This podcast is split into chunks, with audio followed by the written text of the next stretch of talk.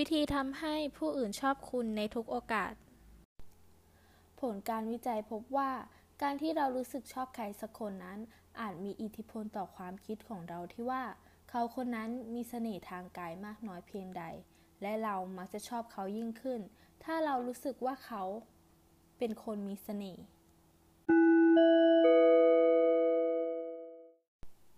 ข้อที่ 1กฎแห่งความเกี่ยวโยง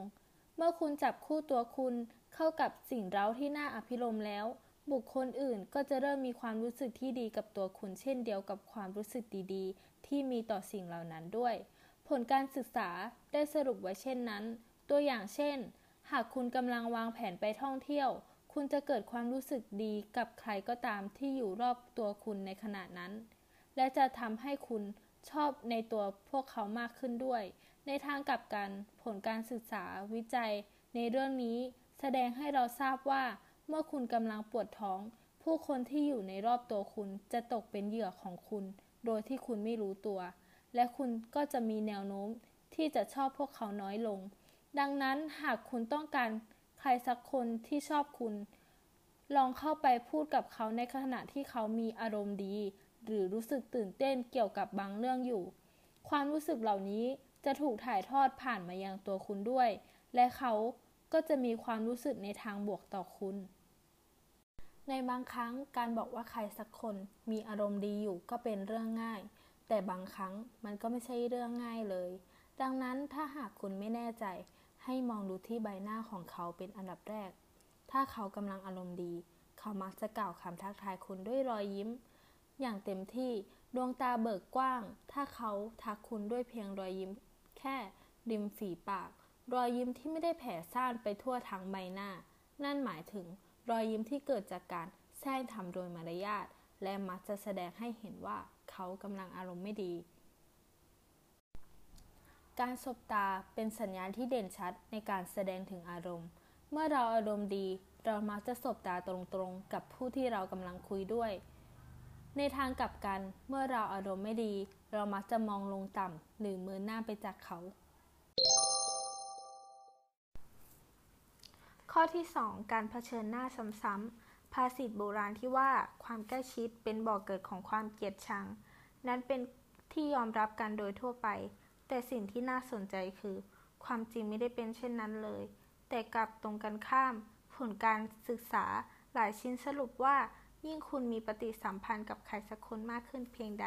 เขากลับจะชอบคุณมากยิ่งขึ้น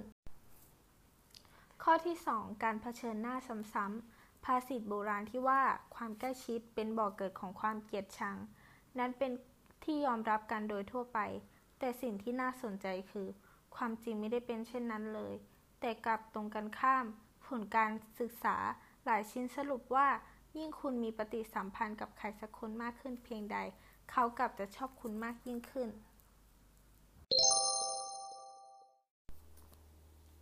ข้อที่ 3 การแสดงความรักใคร่ชอบพอต่อกัน การศึกษาจำนวนนับไม่ถ้วน รวมทั้งสามัญสำนึก แสดงให้เห็นอย่างชัดเจนว่า เรามักจะชอบผู้ที่ชอบเรามากกว่า เมื่อเรารู้ว่ามีใครบางคนรู้สึกดีกับเรา เรามักจะรู้สึกว่าเขาเป็นคนที่น่าคบมากขึ้นด้วย โดยที่เราไม่รู้ตัว เพราะฉะนั้น คุณจึงต้องทำให้บุคคลเป้าหมายของคุณ ทราบว่าคุณชอบและนับถือในตัวเขา ข้อที่ 4 ความคล้ายคลึงกัน ไม่ใช่เรื่องจริงเลยที่มีคนพูดไว้ว่า สิ่งที่ตรงข้ามกันจะดึงดูดกัน เพราะในความเป็นจริงแล้ว เราจะชอบผู้ที่คล้ายคลึงกับเรา และสนใจอะไรคล้าย ๆ กับเรามากกว่า เราอาจจะรู้สึกสนใจ ในความแตกต่างของเขาที่ไม่เหมือนกับเรา แต่ความคล้ายคลึงกัน และมีอะไรที่เหมือนกันต่างหากที่ทำให้เกิดความชอบพอซึ่งกันและกัน สิ่งที่คล้ายกันจะดึงดูดสิ่งที่คล้ายกัน เมื่อคุณพูดกับเขา ให้คุยเกี่ยวกับเรื่องที่คุณสองคนต่างรู้สึกสนุก และสิ่งที่คุณและเขามีหรือเป็นเหมือนเหมือนกัน หลักการหนึ่งที่คล้ายคลึงกับกฎข้อนี้ก็คือ สหายในยามยาก ซึ่งมีใจความว่าผู้ที่ผ่านเหตุการณ์ครั้งสำคัญที่ทำให้ชีวิตต้องตกทุกข์ ได้ยากมาด้วยกัน มันจะเกิดความรู้สึกผูกพันกันอย่างลึกซึ้ง ยกตัวอย่างเช่น ทหารที่ออกรบในสงคราม หรือผู้ที่ให้คำสัตย์ปฏิญาณ ว่าจะร่วมทุกข์ร่วมสุขกัน มักจะมีมิตรภาพที่เหนียวแน่น นี่ก็เป็นวิธีหนึ่งในการสร้างความผูกพันอย่างมีพลังได้เช่นกัน ด้วยเหตุผลนี้เองที่ทำให้คนทั้งสองคน ซึ่งไม่เคยพบหน้ากันมาก่อนเลย แต่เคยมีประสบการณ์ในอดีตที่คล้ายๆกัน ไม่ว่าจะเป็นเรื่องความเจ็บป่วย หรือการถูกหวย สามารถเป็นเพื่อนกันได้ในทันที นั่นเป็นเพราะทัศนคติที่ว่า เธอเข้าใจฉันได้ดี นั่นเองที่ทำให้ผู้ที่เคยมีประสบการณ์ที่คล้ายคลึงกัน มีความรู้สึกอบอุ่นให้กันและกัน เราจึงสามารถสรุปความจริงข้อหนึ่งได้ว่า เราทุกคนล้วนต้องการให้คนอื่นเข้าใจเราและเหตุการณ์สำคัญนี้เองที่มีส่วนช่วยทำให้เขาคนนั้น เป็นอย่างที่เขาเป็นในวันนี้ และก็มีใครคนหนึ่งที่รู้และเข้าใจเรื่องราวทั้งหมดของเขาเป็นอย่างดี ข้อที่ 5 การทำให้เขารู้สึกดี การที่ใครสักคนจะรู้สึกอย่างไรเกี่ยวกับตัวคุณนั้น ขึ้นอยู่กับวิธีการที่คุณทำให้เขารู้สึกเกี่ยวกับตัวเขาเอง และอาจจะใช้เวลาทั้งวันเพื่อพยายามทำให้เขาชอบคุณ และคิดแต่เรื่องดีๆ เกี่ยวกับคุณ แต่วิธีการที่ทำให้เขารู้สึกอย่างไร เมื่อได้อยู่ใกล้คุณตั้งหากที่สร้างความแตกต่าง คุณเคยสังเกตบ้างไหมว่า คุณมักรู้สึกดีที่อยู่ใกล้ๆ กับใคร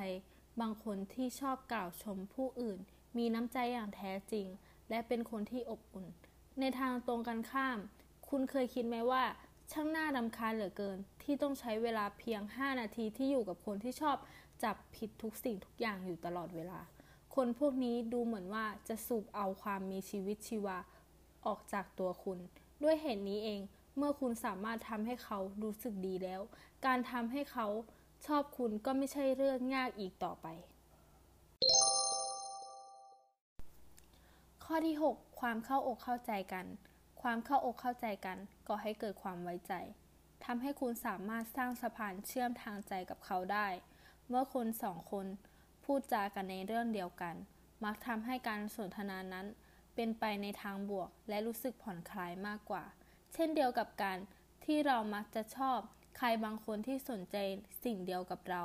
และรู้สึกชอบเขาโดยไม่รู้ตัวเมื่อเขาทำเหมือนกับที่เราทำอีกด้วย นั่นหมายความว่า ถ้าเขาแสดงท่าทางอย่างเดียวกับที่เราทำหรือใช้คำพูดที่เราพูด เรามักจะรู้สึก